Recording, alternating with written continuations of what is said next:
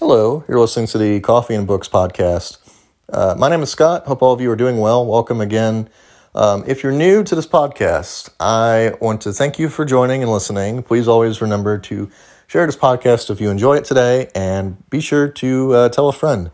That's the best way to do it. And if you don't even want to do that, you don't have to. Uh, but any help of spreading the word is greatly appreciated. I love meeting new people and seeing new faces. So if you're new to this uh, whole podcasting thing, it's pretty cool. Anyway, uh, so quick update. I did not finish the book by Ron Chernow about George Washington, uh, mainly because this is sort of going to be a long story, but I will sum it up for you. I personally enjoy history. I enjoy it a lot, and I have to revise my rating for this book. So I gave it a 2 out of 5 because I could not complete it. It's massive, it's huge, and it took me a month just to get halfway. It was at that point I decided this book is taking too long. Uh, it is I'm not enjoying it, and you have to ask yourself when you're reading a book, are you enjoying it? And if you're struggling through it, you have to ask yourself, is it even worth finishing? And unfortunately, although I found it very intriguing, it just was so much detailed information. I just couldn't get my, uh, you know, my mind wrapped around it. And eventually, it just got to be too much for me, and I just I was overwhelmed. And this is someone who reads history for fun, so you can imagine what it would be like for an average, ordinary person. So, anyway, that's why unfortunately I did not finish that book, and I had to revise the rating. You might ask, well, why didn't I give it a one if I didn't even finish it? Well, because there is still interest in there, and I don't hate the book. I actually did like it, but Unfortunately, it wasn't right for me. That doesn't mean it's not right for someone else, and you may enjoy it. If you agree with me, be sure to email me, or disagree with me, you can still email me at Scott, S C O T T, Bernstein, B E R N S T E I N, 16 at yahoo.com. All right, so now for today's topic. It is a great topic. Oh my God, I'm so excited to share this with you guys. I have started reading the Witcher series. Now, for those of you who don't know, The Witcher is a sort of a recently successful phenomenon here in the United States. But The Witcher actually goes back way, way, way back to the 90s in Poland, where it was first written and created by an author who I cannot say his name, but his last name is Mr. Sapkowski. Now, I will say that this has, you know, been translated from Polish into English, and that the book first came out in the late 2000s, and then, of course, it was gained a very much a widely accepted cult following. And at that point, it became a video game series. And then after that, of course, it became a, a live Netflix adaptation that I'm currently watching. Um, you know, it stars Henry, you know, Cavill, who I believe is formerly, you know, Superman and other DC related topics. He makes a great character, uh, makes a great hero, Geralt, in this uh, series. But The Witcher series, is, we're going to talk about today, is very different in book form from the live action series that I'm watching on Netflix. So, okay, so let's get into the background of what is The Witcher? Why should you care? Okay, Witcher is a fantasy series set in a world where these uh, mythological creatures called the Witchers are basically human beings who were trained to deliver themselves from all emotion and feeling, and their job is to use magic as well as physical skills to hunt down and kill any monster in the that's roaming the earth and uh, there's quite a few of them. So the Witchers, of course, are a rare sort of breed because you know they have to be trained, and uh, I don't exactly know yet how they are trained, but maybe one day we'll get into that in later chapters of the book.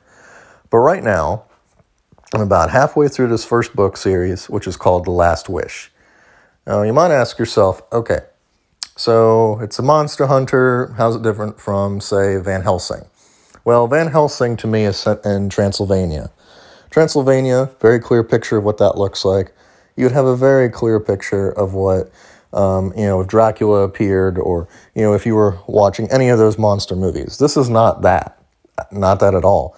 If you took Game of Thrones and you combine Game of Thrones with Van Helsing, I don't even know if that would even accurately describe what I'm reading but it is still very, very detailed and very good. It's very violent, and I highly recommend it if you have any interest in fantasy series or horror series. Um, I will say, with a background note, that I do not have much experience with knowing Polish uh, background and folklore, so I don't know if any of these monsters are inspired by that, but I'm sure that is one great big possibility.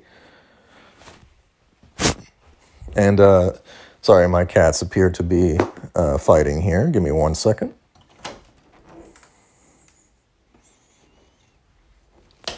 Okay, so what were we saying? Um, so what I was saying was is that in the Witcher series, you have the main character Geralt, who is a white-haired, albino-looking Superman who basically carries swords and daggers and uses magic spells to fight anything from dragons to vampires to all sorts of different monstrous creatures. And of course, you know, you have in the first episode of the live action series, you have an episode titled The Lesser Evil, which instantly grabbed my attention. Now, since I've just finished reading that in book form, I'm going to compare the two, and we can kind of talk about that. So, in the book form, uh, Geralt appears at a town where he meets an old friend, the town mayor, the alderman. Uh, the alderman, you know, is a sort of honorable person who does business with uh, Geralt from time to time whenever he kills a monster. Uh, Geralt appears to have killed a monster recently, a giant spider like figure, and he offers this uh, to the alderman. The alderman does, refuses and says he does not have a payment right now, but maybe he should check with a local wizard who lives in town. This is a person who's recently moved to the town, and Geralt is interested. So he goes over to the uh, he goes over to where the wizard lives in his little home, and uh, you know he knocks on the door, and at first he's refused, but then he's led inside. Uh, to, once he says that his name is Geralt and that he is interested in uh, speaking with the wizard. The wizard, of course, turns out to be an old acquaintance of his, and uh, they begin their discussions. The wizard immediately tells him that he's not interested in a spider like creature, uh, that he's more interested in speaking to him about a more personal basis. So, in the book series, uh, we're you know treated to once he walks through the store a sort of mythical grassland field where there's uh, naked women everywhere and they're you know collecting fruit and it's it's supposed to be obviously paradise eden. And there's this wizard who's just kind of sitting there enjoying well you know enjoying what wizards do enjoying the nature the weather and the women obviously um, when Geralt shows up he asks him why he's the wizard has surrounded himself with this vision and then of course the wizard then explains the situation to him it turns out that there is a, a person in town who's come to kill him, and he has asked for help from the Witcher. And the Witcher agrees to this, but first wants to know more information. Of course, it comes out during the story that the wizard actually was responsible for a you know finding out in a royal family if a child had what's called a black curse. The black curse, of course, is when an eclipse happens uh, when a child is born, they'll have demonic slash mutated tendencies. And, uh, you know, it is said in a prophecy that uh, if the people aren't careful, that a mutated person will come to power and wipe out all of humanity. Um, so the wizard mistakenly thought that there was this woman who was born, a child, princess, who had a baby, and the baby uh, was born during a full you know eclipse. So as a result of this, the child was doomed from the start, and the wizard tried to kill her. Uh, but the child, of course, escaped and lived to an older age and managed to hunt and rob and thieve her way and acquired sword skills and then discovered, of course, she has powers of her own. This, of course, being from the eclipse. So he realizes that this person, that he had ruined her life, is out for revenge and is going to kill him. Uh, so the wizard proposes a lesser evil. Uh, either help me kill this woman so that there's less bloodshed, and then that will be the end of it, or you know, you know, help her or do nothing. If you help her, then I'll kill you. If you help me, then we'll kill her. But if you do nothing, then there's going to be bloodshed no matter what. And then, of course, one of my favorite responses The Witcher makes is that, you know, whether it's evil, whether it's lesser, middling, or great, it's still evil. He wants no part in killing an innocent person. He only kills monsters. Even if this wizard thinks of this woman as a monster, she's still a human being. And then, cut to, of course, him walking out, and then, of course, he immediately runs into the woman who was watching him from a distance. Of course, then they get to know each other, and she tells her side of the story about how she was tortured as a child and how she had to do everything in her power to escape in order to make sure that she could meet this man one day so she could have her vengeance for taking away the life that she had so rightfully deserved. All because she was born on some day during some eclipse. And of course, you know, the Witcher tries to talk her out of, you know, again, seeking vengeance and creating more bloodshed. But she won't back down, and she again proposes, you know, what is the lesser evil? You can help me kill him, or you could do nothing. And either way, there's going to be bloodshed. Again, he gives the same response, and then, of course, he walks his own way.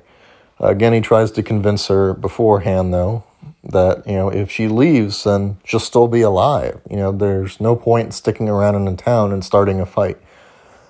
But then, of course, the next day rolls around, and her she has a gang of thugs that follow her and try to go and attack the wizard.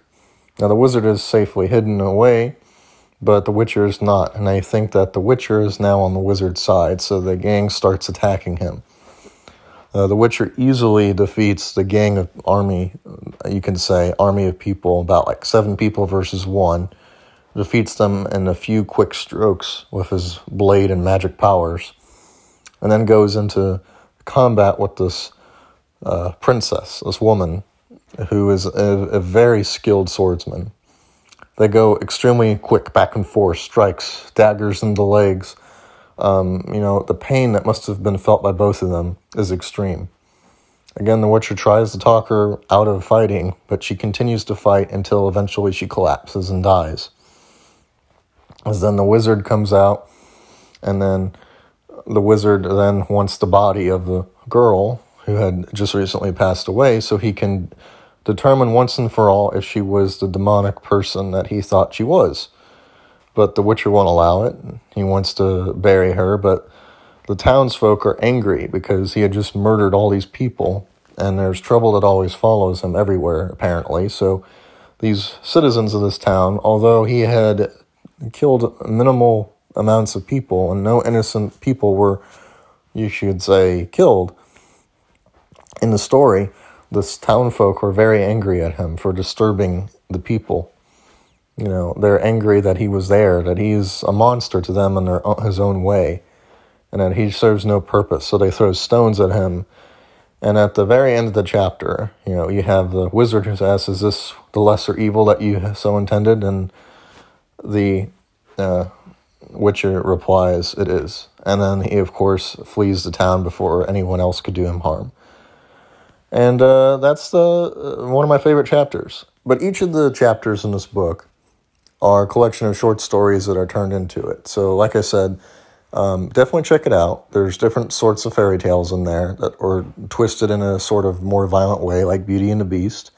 Um, that one in particular is one of my favorites. I'm not sure what it was based off of, but all of it's very good and exciting. And of course, if you like the book series, I'm sure you'd love the Netflix adaptation, which differs greatly, and then, of course, the video game series. So, anyway, if you're interested in learning more about The Witcher, be sure to check it out online. Um, thanks for listening. Again, my name is Scott, and you're listening to the Coffee and Books podcast. Thanks for listening.